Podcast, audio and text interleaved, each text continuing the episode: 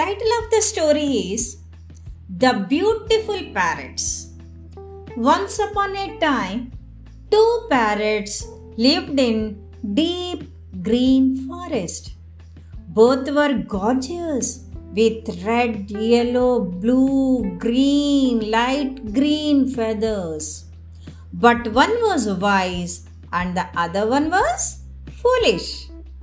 A hunter trapped the two birds and gave them to the king as a present. The king was pleased with his beautiful birds and put them in a golden cage with golden dishes full of honey, parched corn, and sugar, sugar water to drink.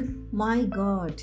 The king talked and talked with the parrots, and soon they became favorite of the whole court. Then one day, a hunter trapped a big black monkey and gave it to the king as a present. Soon, all the attention was paid to the monkey.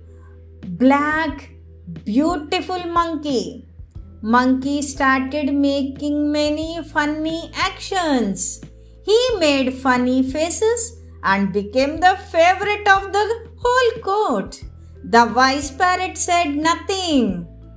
But the foolish parrot complained, Now the monkeys get the attention that belongs to us.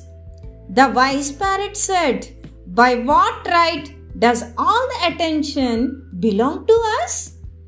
The foolish parrot replied, Because we were so good, so beautiful we are, so loyal and true, and we never bit anyone or squawked.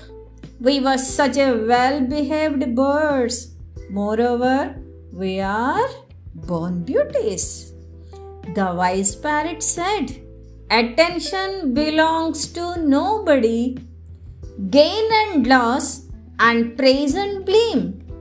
Pleasure, pain, dishonor, fame all come and go like a breeze. Why should a little parrot grieve? Meanwhile, as time went on, the monkey did not seem so funny anymore. Soon he began to scare the children. The king became angry and ordered the monkey back to the forest. Once again, the parrots were the favorites of the whole court, and the foolish parrot sang with joy.